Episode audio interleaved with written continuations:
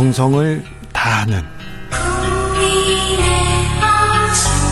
국민의 방송 KBS 주진우 라이브 그냥 그렇다고요. 정치 피로, 사건 사고로 인한 피로, 고달픈 일상에서 오는 피로. 오늘 시사하셨습니까? 경험해 보세요. 들은 날과 안 들은 날의 차이. 여러분의 피로를 날려줄 저녁 한 끼 시사. 추진우 라이브.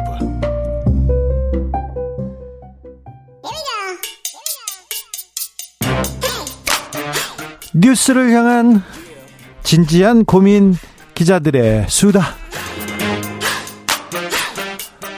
라이브 기자실을 찾은 오늘의 기자는 은지혁이요. 시사인 김은지입니다. 준비한 첫 번째 뉴스부터 가봅니다. 네, 박희영 용산구청장이 보석으로 석방됐습니다. 공황 장애 때문에 아, 더 이상 수영 생활을 할 수 없어요. 막 그랬는데 네, 나와서는 또 일하고 계시죠?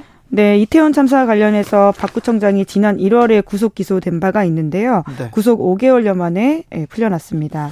저기 주민 소환제가 추진된다는 소식도 있습니다. 네, 한국일보가 관련 보도를 하고 있는데 용산구 주민 200여 명으로 구성된 시민단체 용산시민연대가 박 구청장을 수민 소환하는 방안을 검토하고 있다라고 하는데요. 네. 2007년에 도입된 제도이거든요. 네. 지방자치단체장 등 선출직 공직자를 투표로 임기 만료 전에 해직시킬 수 있는 제도 입니다. 국민 소환, 주민 소환입니다. 네, 그런데 이제 임기 개시가 1년이 지나야지만 가능하기 때문에 이제 박 구청장이 지난해 7월 1일 임기 시작해서 다음 달부터는 그 대상자가 된다라고 합니다. 그런데 주민 소환 얘기가 이태원 참사 때 그리고 그 이후에 없었어요. 그런데 갑자기 그 이 얘기가 지금 들려오는 이유가 뭡니까? 네, 아무래도 이제 박형 구청장의 여러 가지 행보 때문에 비판을 사고 있는 지점이 있는데요. 네. 이태원 참사 유가족들 만나겠다라고 했다가 바로 예. 그 다음 날 그 문을 잠궈 놓고 그 기동대 유가족, 불렀죠. 네, 유가족들이 이제 쓰러져서 항의하는 모습이 연출되기도 했었는데요. 네. 원활한 공무 수행을 위해서 부득이하게 출입 통제했다라고 하면서 경찰에다가 지원 요청까지 한 바가 있습니다. 예.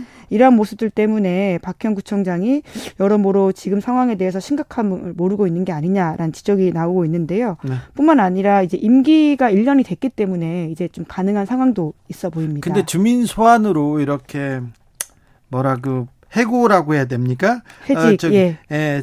그 직을 상실하는 경우는 그렇게 많지는 않죠. 네, 이제 굉장히 요건 자체가 까다롭다라고 합니다. 구청장 같은 경우에는 15%가 넘는 지역 내 유권자의 동의 서명을 받아야 된다라고 하는데요. 네. 용산구 경우에는 2만 9천 명이 넘는 사람들의 사인이 필요합니다.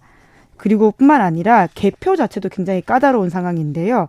유권자의 3분의 1 이상이 투표를 해야지만 표를 열어볼 수 있다라고 하고요. 그 중에 유효 투표 과반이 있어야지만 찬성이 확정된다 라고 합니다. 네. 그러다 보니까 지난해까지 추진된 주민 소환이 2007년 시작됐는데도 126건 밖에 되지 않거든요. 네. 그런데 투표 자체가 실시된 경우가 11건에 불과하고요. 그나마도 투표함을 열어본 게 2건에 불과하다라고 합니다. 그리고 실제 식을, 직을 상실한 사람은 2007년에 경기 하남 화장장 걸린 문제로 하남 시의원 2명이 소환에 성공해서 직을 잃어버렸다라고 합니다. 네. 이제 그러다 보니까 주민들의 많은 관심 같은 것들이 좀 뒷받침되어야지 이런 것들이 굴러갈 수 있는 상황 같이 보이긴 합니다. 어, 박희용 구청장은 그 구치소에 수감돼 있을 때도 이렇게 천만 원 넘는 월급을 가져갔다 이런 얘기도 계속 나왔습니다. 그런데 공황 장애가 있어서 수영 생활 어렵다고 하는데 구정은 어떻게 살필 건지 그런 얘기도 있었고요. 먼저 용산 어, 용산에서 이태원 참사 유가족들 만나겠다 했는데 또 여기에서 또 입장을 바꾸고 있어서 어, 계속 두고두고 관심사가 될 것 같습니다. 어, 용산구는 어떻게 되는지 좀 주민들이 좀 안타깝네요. 다음 뉴스로 가보겠습니다. 네, 한 현직 판사가 최근 대법관 임명에 대해서 공개적으로 목소리를 냈습니다. 자, 어떤 내용입니까? 네, 김명수 대법원장이 이번 달 9일에 새 대법관 두 사람을 임명했는데요. 네. 권영준 서울대학교 법학전문대학원 교수 그리고 서경환 서울고법 부장판사입니다. 네. 윤 대통령한테 임명 제청을 했고요. 그래서 다음 달 퇴임하는 조재현 박정화 대법관 후임 인사가 이뤄졌다라고 볼 수 있습니다. 자, 대법 대법관이 지금 음, 퇴임하고 다른 대법관이 와야 됩니다. 그런데 이번 대법관 인사는 크게 논란이 됐어요. 예, 특정 후보가 대법관에 제청될 경우에 윤석열 대통령이 거부권 행사할 수도 있다라는 식의 기사가 보도가 나왔죠. 났기 때문인데요. TV조선이 지난 2일에 보도한 바가 있습니다. 보수 매체에서 이런 이런 사람들 추천하면 대통령 거부권 행사한다 이런 얘기를 했거든요. 근데 이것 자체가 삼권 분립 위반되는 일이거든요. 예, 특정 이름을 말한 건 아닌데요. 사실상 누구인지 알 수 있게 아, 보도가 된 바가 알아요, 있습니다. 예. 뿐만 아니라 이제 그런 보도가 나올 당시만 하더라도 김명수 대법원장으로부터 제청 명단이 대통령실로 가지 않은 상황이었다라고 합니다. 가지도 않았는데. 예, 이제 그런데도 불구하고 선제적으로 특정 후보를 배제할 수 있다라는 식의 이야기를 해서 이 절차에 영향을 미쳤다라는 비판이 나오고 있. 있거든요. 이게 전에 없던 일이고요. 지금 그 법원 인사권에도 영향을 미치는 일입니다. 그래서 현직 판사가 공개 비판했습니다. 네, 말씀처럼 삼권 분립 어긋난다라는 지적이 언론에서는 계속 나왔는데요. 사법부에서 공개적으로 이름을 걸고 목소리가 나온 건 처음이다 보니까 네. 이목을 끌고 있습니다. 뭐라고 했습니까? 예, 대통령실과 대법원장 모두 비판했습니다. 수도권 지역 법원의 A 판사인데요. 글 제목이 걱정과 참담 사이라고 해서 법원 내부망에 글을 올렸습니다. 네. A 판사는 대법원장 제청과 국회 동의를 받은 후보자라도 임명이 부적절하면 대통령이 임명을 거부하면 된다. 라고 먼저 밝혔는데요. 그렇죠. 예, 하지만 특정 성향의 후보자가 제청되면 임명을 거부할 수도 있다라는 식의 공개 언급을 대통령실이 하고 이걸 거절하는 것은 굉장히 적극적인 정쟁화하는 것이나 다름없다라는 그 취지의 비판을 정치적 했습니다. 정치적 판단이잖아요. 어찌 네. 보면 게다가 이제 헌법이 정한 바도 아니다라는 식의 지적을 하고 있는데요. 예. 뿐만 아니라 김명수 대법원장도 비판했습니다. 뭐라고요? 사법부 수장답게 적극 대응하지 못했다라고 하는 것인데요. 네? 대통령실에 적절하지 못한 조치에 대해서 그것을 지적하지 못했다라는 식의 비판을 했습니다. 그렇죠. 예, 과거에 김병로 전 대법원장이라든지 미국의 존 로버츠 미국 연방 대법원장 같은 경우에는 문제가 있으면 목소리를 냈다라고 예를 들고 있는데요. 네. 김병로 초대 대법원장은 재청에 이의가 있으면 임명 거부하라 이렇게 이야기를 했다라고 하는 것이죠. 네. 그래서 사법부 수장답게 문제가 있으면 지적을 했어야 되는데 무시하고 있다라고 지적을 하면서요. 앞으로도 이 상황이 유야무야 잊힌다면 또 이런 상황이 발생할 수도 있을까봐 걱정이 된다라는 취지의 글을 쓰면서 네. 참담하다라고 글을 마쳤습니다. 네, 좀 이 판사님의 지적이 좀 고개를 끄덕이게 하는 대목이 많습니다. 어, 사실 어, 대법원 인사를 추천했습니다. 그런데 법원 내부에서도 그리고 여야에서도 다 이상한 그 비판을 들었는데요. 어, 만약에 김명수 대법원장은 그 원하는 사람을 그 좋은 제일 좋은 사람을 추천하고 그거에 따라서 대통령이 어떤 결정을 하는지 지켜보는 것이 맞았을 텐데 아 그렇게 했겠죠. 그냥 타협한 거 아니겠죠. 정치적으로 타협한 거 아니겠죠. 그런데 아무튼 이번 논란 많은 부분을 생각하게 합니다. 사법부가 사법부가 이렇게 그 갈등을 종결하는 그런 역할이 있어야 되는데 요즘은 갈등이 또 벌어지는 그런 뉴스가 있어서 일부 또 흔들리는 흔드는 것도 있어요. 보수 언론에서 김명수 대법원을 계속 흔들고 있어요. 근데 그 언론사는 어떤 언론사인지 아세요? 양승태 대법원하고 쿵짝하고 기사 대신 써주고 광고 광고 대신 내주고 어 그랬던 데지 않습니까? 가장 편파적이고 가장 사법부를 이렇게 농락했던 데에서 농락했던 언론사가 조선일보입니다. 조선일보에서 김명수 대법원을 강하게 정치적이라고 비판하는 것 자체가 저는 너무 웃겨요. 감히 어디서 그런 생각 해 봅니다. 마지막으로 만나볼 뉴스는요? 네, 오늘도 많이 더웠는데요. 네. 올해 6월이 역사상 가장 더운 날이 될 수도 있다고 아, 합니다. 올해는 일반적인 더위하고 좀 다른 것 같습니다. 네, 한국말의 일이 아니다라는 이야기가 나오고 있는데요. 네. 이미 지난 1일부터 11일 6월 기준만 하더라도 네. 전 세계 곳곳에서 가장 더운 6월이 기록되고 있다라고 합니다. 네. 시베리아만 해도 40도 육박한다라고 하고요. 네. 여러 가지 상황들 때문에 그런 올해가 역사상 가장 더운 해가 될 확률이 현재로선 12% 것이다. 이렇게 미국 해양 대기청도 밝혔다고 12%라고 합니다. 12%라고 이렇게 얘기한다고요? 네. 와, 근데 5월, 6월 지금 역대급입니다. 네, 이미 기록 갱신한 것도 있는데요. 올해 더위가 이미 지금으로도 역대 10위 안에 드는 것은 거의 확실하다라고 하고요. 네. 5위 안에 들어갈 가능성도 매우 크다라고 합니다. 아이고. 네. 그 이거 무엇, 참 걱정이에요. 예, 무엇보다 기후 위기 영향 때문에 이러한 더위가 된다라고 하는 게 여러모로 걱정되는 지점이라고 할 수 있습니다. 기후 위기 영향이라고요? 폭염 이? 네, 그렇습니다. 그렇기 때문에 더욱더 적극적인 기후 정책 펴야 된다라는 이야기들이 전 세계에서 나오고 있는데요. 네. 유엔 사무총장은 지금 지금의 기후 정책으로는 지구 평균 온도가 2.8도 올라서 대재앙이 벌어질 것이다라는 걱정을 하고 있습니다. 네. 그러면서 석유, 석탄, 가스는 땅에 남겨두고 재생 가능 에너지에 대한 투자를 대폭 늘려야 된다. 이렇게 호소를 하기도 했었는데요. 재생 에너지 좀 투자하자 이렇게 얘기합니다. 우리도 정책 기조를 그쪽으로 잡아야 되는데. 네, 근데 이미 이달 초 지구 표면의 대기 온도가 사상 처음으로 산업화 이전보다 1.5도 올랐다라고 하는데요. 어, 1.5도는 마지노선, 상한선 뭐 이런 얘기 있었잖아요. 네, 아주 심각한 숫자입니다. 2015년 파리 기후 협정을 통해서 국제 사회가 설정한 지구 온도 상승의 상한선 그리고 기후 변화 최후의 방어선이라고 합니다. 날이 이렇게 덥다고 폭염으로 사람들이 죽고 있어요. 불이 꺼지지 않고 있어요. 정말 심각한 상황입니다. 네, 그러다 보니까 이제 기후 파리 기후 협정이 깨지는 상황을 막아야 된다라는 이야기가 나오고 있는데요. 네. 지금 이제 1.5도 올라갔다라는 게 단순히 이제 해프닝으로 끝나면 될 텐데 이게 수십 년간 지속이 되면 심각한 상황이 될 수도 있다라고 하는 것인데요.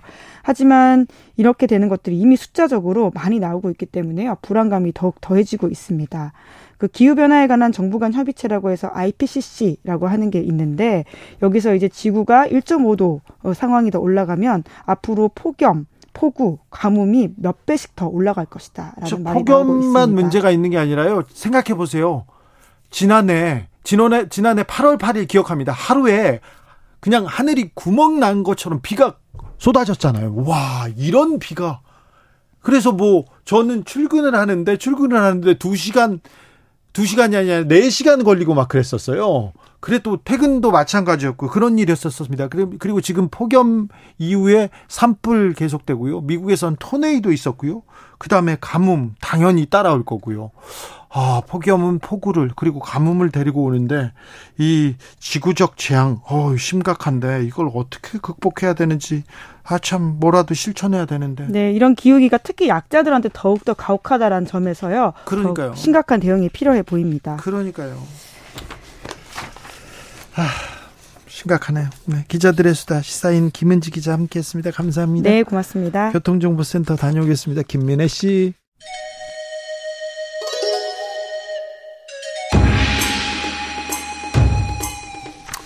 빛보다 빠르게 슉슉 바람보다 가볍게 슉슉 경제 공부 술술 경제를 알아야 인생의 고수가 된다 경공술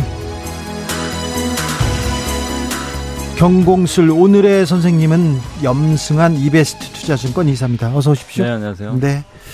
이사님은 어떻게 지내십니까, 요새? 어, 바쁘게 지내고 있습니다. 항상 바쁘죠. 네. 네. 이사님의 고민은 뭡니까? 돈은 고민이 아니죠. 돈이요? 네.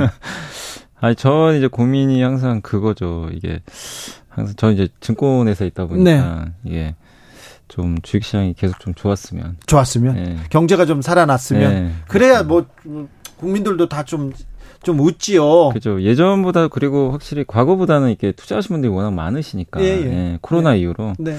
네. 작년 그리고 예. 올해 초까지는 울상이었는데 네. 지금은 조금 웃기 시작하는 분들도 있습니다. 네, 맞습니다. 네. 자, 지난번에 오셨을 때 삼성전자 그리고 SK 하이닉스 얘기하셨는데 네, 네. 지금 그, 그 반도체주가 괜찮죠? 네, 괜찮은데 이제 지금 더는 못 가고 네. 최근에 그냥 왔다 갔다 하고 있어요. 아, 많이 많이 올라오다 보니까 올라오다가 여기서 아, 네, 약간은 정체. 좀 정체를 좀 보이고 2차 전지는요?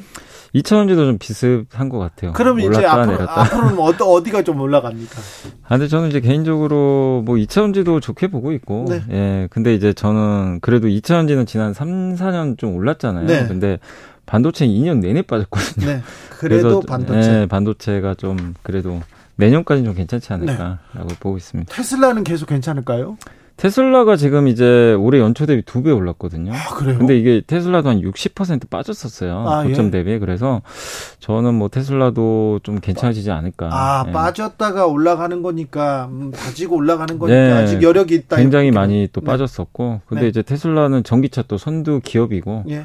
미국 시장은 아직 전기차가 뭐 대중화된 건 아닌데 네. 그래서 성장 여력이 더 있긴 있거든요. 네. 네. 그래서 또 테슬라를 너무 전기차로만 보실 필요는 없고 네. 사실 에너지 기업이에요. 아. 태양광 사업도 하고 네. 우주항공도 하니까 네. 네. 괜찮다고 보고 있습니다. 자, 엔비디아, 애플 뭐 계속 좋다는데 미국 주식들은 좀 괜찮다는데 우리나라 주식들은 괜찮다는데 별로 못 봤어요?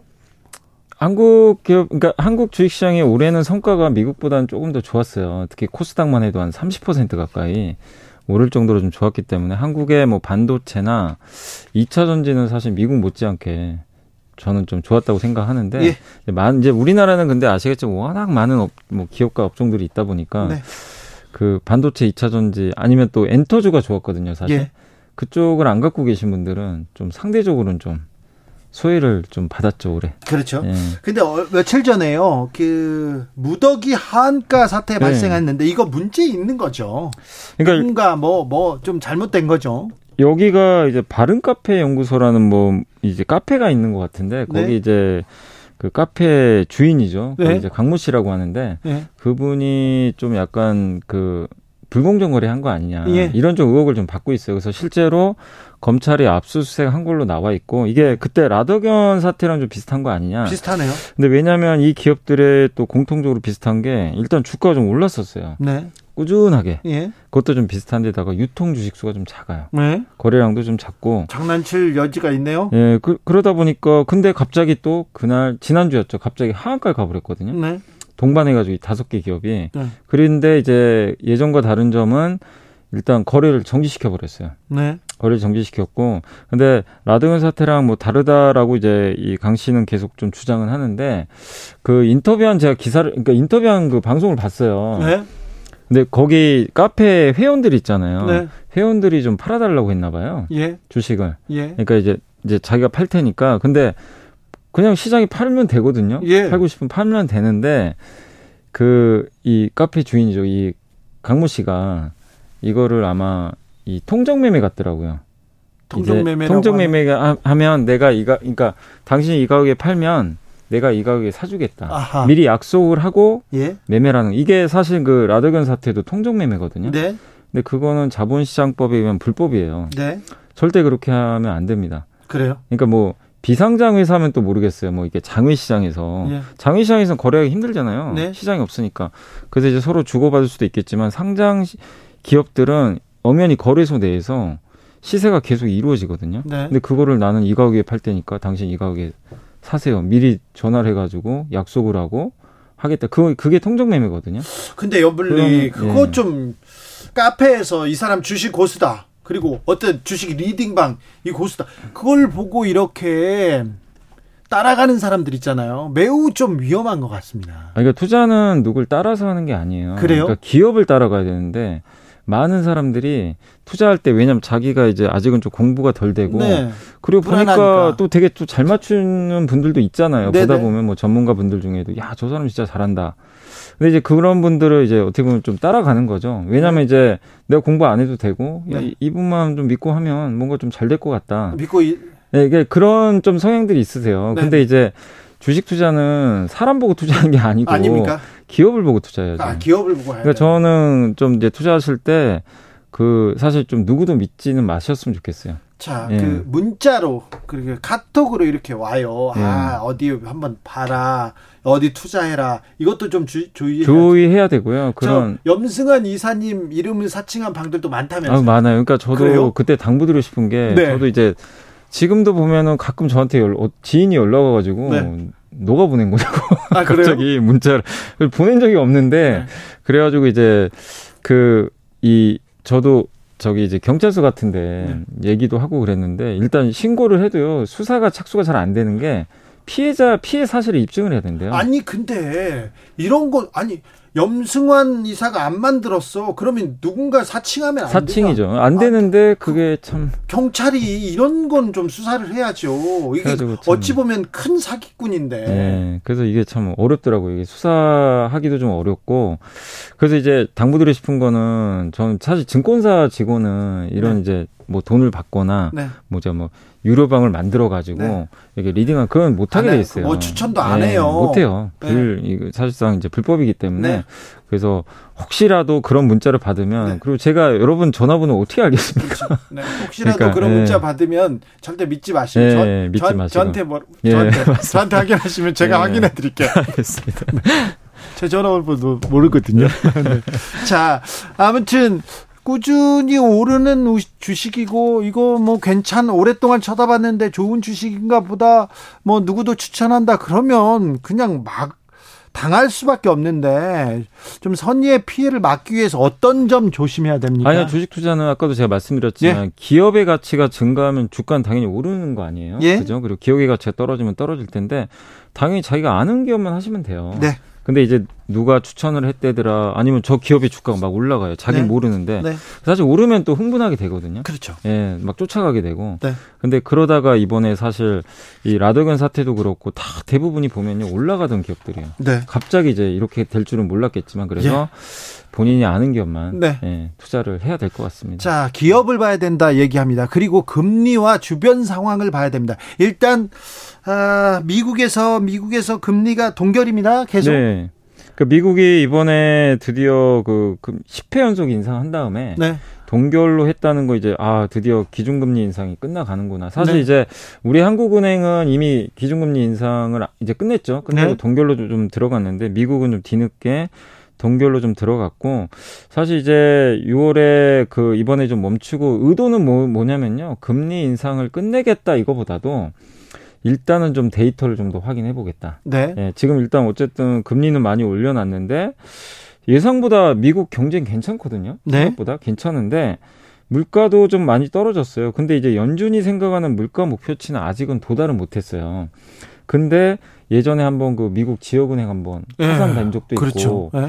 또 얼마 전에 부채 한도 협상이 이제 끝나가지고 미국 이제 재무부가 채권을 발행하거든요. 예. 근데 재무부가 만약에 이게 채권을 찍어요. 네. 그러면 이거 누군가 사줄 거 아니에요. 네. 시중에 돈이 일로 들어가요. 네. 그럼 시중의 유동성이 줄겠죠. 네. 근데 여기서 만약에 또 연준이 금리까지 또 올린다고 생각해 보세요. 네. 이중으로 그럼 긴축이 들어가요. 예. 시중 돈이 이제 줄어드는 효과 생기니까 연준 입장에서는 이런 것까지 감안해서 일단 6월은 좀 한번 멈추자. 예. 멈추고 상황 보고 7월에 데이터 한번 보고 네. 더 올릴지 말지 결정하자 그때 가서 약간 이게 이번 FMC의 좀 결론이었다. 금리와 더불어 김리와 더불어 환율도 봐야 되는 것 같은데 네. 환율 어떻습니까? 어, 환율이 많이 떨어졌어요. 네. 제가 한 몇 주 전에 왔을 때가 그때 1,300 한 2, 30원 했거든요. 네. 원달러 환율이 지금 이제 1,270원대까지 네. 많이 떨어졌어요. 그러니까 1,300원 깨지고 이렇게 이제 떨어졌는데 그렇게 이제 빼 이제 내려간 배경은 일단 하반기에 우리나라 수출 경기 좀 회복될 거 아닌가. 요 기대감이 좀 있어요. 기대감. 실제로 이창용 총재도 예전에 한번 인터뷰에서 반도체가 한 4분기부터는 좀 돌아설 것 같다. 너무 안 좋았잖아요. 네. 근데 우리나라는 반도체가 제일 중요하잖아요. 네. 반도체가 4분기에 돌아서면 수출 경기 살아나고 수출 경기 살아나면 또 내수도 같이 따라가는 경우가 있거든요. 예. 그렇게 본다면 이제 우리나라 원화가 어 이제 하반기에는 우리나라 경제가 좀 살아나니까 네. 거기에 이제 먼저 좀 우리나라 이제 워낙 강세에 좀 베팅하는 네. 그런 매수도 있을 거고 우리 경제는 나쁘고 우리 경제는 좀 우울한데 일본이 오히려 전망 있다 엔 저에다가 네. 또 일본 주식 오른다 계속 그래가지고 뭐 엔화에 투자해야 돼 일본 주식에 투자해야 돼 그렇게 생각하는 사람들 많아요. 아 요즘에 많아졌어요. 네. 근데 실제로 또 워런 버핏이 일본 종합상사 회사를 2020년에 사고요. 네. 이번에 또 샀어요. 네. 그 상사 회사들 있죠 무역 네, 네, 네. 중개하는 그 회사들을 굉장히 많이 샀거든요. 예. 근데 이제 워런 버핏이 또 사면 또 의미가 남다르잖아요. 그렇죠. 일본을 되게 또 조, 좋게 평가를 했는데 근데 지금 이제 많은 분들이 그러다 보니까 야 나도 한번 일본 주식 해볼까. 네. 근데 네. 요새 일본 주식이 좋긴 좋아요. 지금 네. 30년 만에 거의 최고치고. 30년 만에 네. 최고치. 네. 최고치에다가 이게 좋은 이유가 좀 있어요. 예. 몇 가지가 있는 게 일단은 미국의 안보 파트너죠. 예. 지정학적 리스크가 사실 없어요. 아, 일본 같은 경우는 네. 그죠? 거기다가 일본은 아시겠지만 그 저물가 국가입니다. 예? 물가 상승률이 굉장히 오히려 물가가 떨어지고 있었죠. 계속 30년 동안. 금리도 그렇고요. 물가도 그렇고 항상 네. 좀 안정적입니다. 그러다 보니까 외국인들이 봤을 때 일본에 투자하기가 좋아요. 예? 왜냐면 비용이 적어요. 예? 그래서 이번에 워런 버핏도 30년 만기 엔화 채권을 발행했어요. 한 예? 2%대 초반 금리로. 그러니까 일본이 자금 조달한 건데 그만큼 싸게 자금을 확보할 수가 있는 거죠. 그러니까 일본이란 나라 자체가 자금을 조달할 때 다른 나라보다 금리도 낮고 아까 말씀드린 물가가 낮으니까 그 부분도 좋으니까 지금 이 그 대만의 TSMC가 네. 일본에 예, 일본에 투자하겠다. 그 이유도 사실 비용적인 부분이 원래 미국이 하려고 그랬는데 미국을 안 한다는 건 아닌데 일본이 훨씬 저렴하거든요. 예? 일단은 인건비도 더 싸요. 그래요? 아마 그 뉴스 그렇죠. 들어보셨겠지만 20년 동안 일본 월급 안 올라갔다. 네. 아마 그런 얘기도 들어보셨을 예. 거예요. 그러니까 이제 투자를 했을 때 비용이 좀 상대적으로 이게 저렴하거든요. 그런데 일본은 경기 경제 역동성 떨어져서 그리고 주 일본 기업들도 뭐 세계적으로 성과를 내는 기업도 없고 막 그랬는데 지금 일본에 투자한다 이락 개미들 괜찮을까요? 아니 저는 물론 뭐 기업마다 다르니까 예. 근데 오늘 보니까 일본에 한그 게임 회사 있거든요. 예. 게임 회사가 역사적 신고가를 갔어요. 사상 아, 최고가를. 대박 이번에 판매가 또 잘 됐나 봐요. 네. 그러니까 일본이 모든 산업을 다 잘하는 건 아니잖아요. 네, 네. 일본이 또 잘하는 게 뭐죠? 게임도 있고 뭐 반도체, 소재, 화학 네. 강국 아닙니까? 네. 그런 것도 있고 또 종합 상사, 네. 아까 워런 버핏, 정밀 기계도 네, 있고, 정밀 기계. 그다음에 뭐 애니메이션. 네.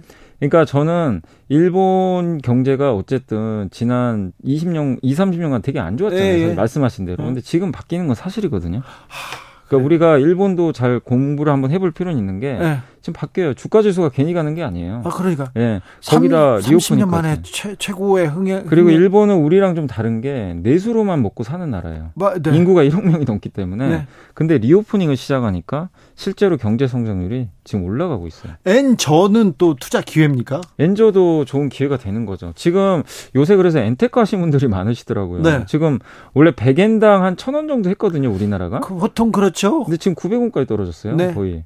그러니까 이제 만약에 내가 여기서 엔화를 샀는데 나중에 100엔당 1000원 가면 네. 난 100원 버는 거죠. 10% 네, 10% 버는 거죠. 그러니까 이제 그런 매력도 있고. 근데 저는 그런 엔테크 괜찮다고 생각하는 게 네. 왜냐면 지금 엔화가 약한 이유가요. 일본은 지금도 이렇게 경기가 좋아지고 있는데 계속 경기가 좋아지면은 사실 금리 인상하거든요. 예. 원래는 안 해요. 돈을 더 풀어요. 워낙 저물가로 가다 보니까 네. 그래서 지금도 계속 돈을 풀어요. 그러니까 네. 이게 되게 아이러니한 거죠. 그래서 엔화가 약한데 근데 일본 경제가 살아난다고 한번 생각해 보세요. 꾸준하게. 일, 지금 일본 경제는 지금 이제 살아나는 것 같아요. 그 살아나면 언젠가는요. 이 일본이 돈 푸는 걸 중단할 거란 말입니다. 예. 돈 푸는 거 중단해서 이제 만약에 금리 동결이나 인하를 줄인다 이제 끝낸다면 그 나라 통화 가치 올라가기 시작해요. 그 엔화가 강세로 가겠죠 언젠가. 아. 그러니까 저는 지금을 말씀드린 게 아니라 네. 나중에는 엔화가 강해지면 네. 지금 엔저에서 투자하신 분들은 또 수익을 낼 수도 있는 거죠. 그러네. 네. 중국은 어떻습니까? 중국은 지금 생각보다 경기가 안 좋아요. 그래요? 아, 그러니까 원래 올해 이제 reopening 하면서 좋아질 줄 알았는데 네. 지금 여전히 안 좋고 왜 그러니까 왜 그런지 한번 분석을 해봤더니 지난 몇 년간 경기가 안 좋아가지고 제로 코로나 너무 심하게 했잖아요. 네. 재고가 너무 많대요. 네. 재고 조정 거기다가 청년 실업률이 21%. 네. 너무나 좀 많은 상황이고 그리고 또 한 가지가 미국 미국도 우리 걱정했잖아요. 미국 경기 안 좋아질 거다, 안 좋아질 거 했는데 미국 상당히 선전하잖아요. 근데 네. 그 이유가 미국은 지난 코로나 때 네 번의 현금을 지급해 줬어요. 예. 돈을 굉장히 많이 풀었죠. 예. 그게 한 몇 천조 될 거예요, 아마 푼 네. 돈이. 근데 중국은 제가 알기로는 중국 사람들한테 돈을 안 준 걸로 알고 있어요. 예. 현금을. 예. 코로나 줬다는 소리 못 들었네요. 네, 뭐 쿠폰 같은 건 지급한 것 같은데 우리도 받았잖아요. 네. 한국도 네. 한국도 받았는데 그러니까 중국 사람들의 구매력이 좀 없어요. 아. 실업률은 높죠. 네. 이돈 받은 건 없죠. 네. 그러다 보니까 이게 소비력이 떨어지는 거죠. 그러니까 중국 경제가 그런 이유들 때문에 생각보다 좀 안 좋은데 그래서 지금 중국도 아마 패키지를 내놓는다고 하더라고요. 예. 부양을 하기 위해서. 그래요? 예. 그래서 아마 저는 하반기엔 좀 중국 경제도 조금 살아나지 않을까. 아, 우리 경제가 살아나야 될 텐데. 우리도 중국 좀 살고 미국 저렇게 버텨. 근데 한 가지 좀 이제 다르게 생각하실 거 옛날과 다르게 우리나라 경제가요. 중국 의존도가 많이 낮아지고 있어요. 네, 점점. 네, 점점. 지금 미국하고 중국 의존도가 거의 비슷해지고 있어요. 수출로. 예, 그러게요. 예, 그래서 양 국가가 어쨌든 경기가 좋아야 됩니다. 네. 아, 우리는 미국 풀도 또 중국 풀도 뜯어 먹어야 되는데 좀 걱정입니다. 경제가 언제나. 염승한 EBS 투자증권 이사한테 공부했습니다. 감사합니다. 네, 감사합니다. 저는 여기서 물러갑니다. 내일 오후 5시 5분에 돌아오겠습니다. 지금까지 주진우였습니다.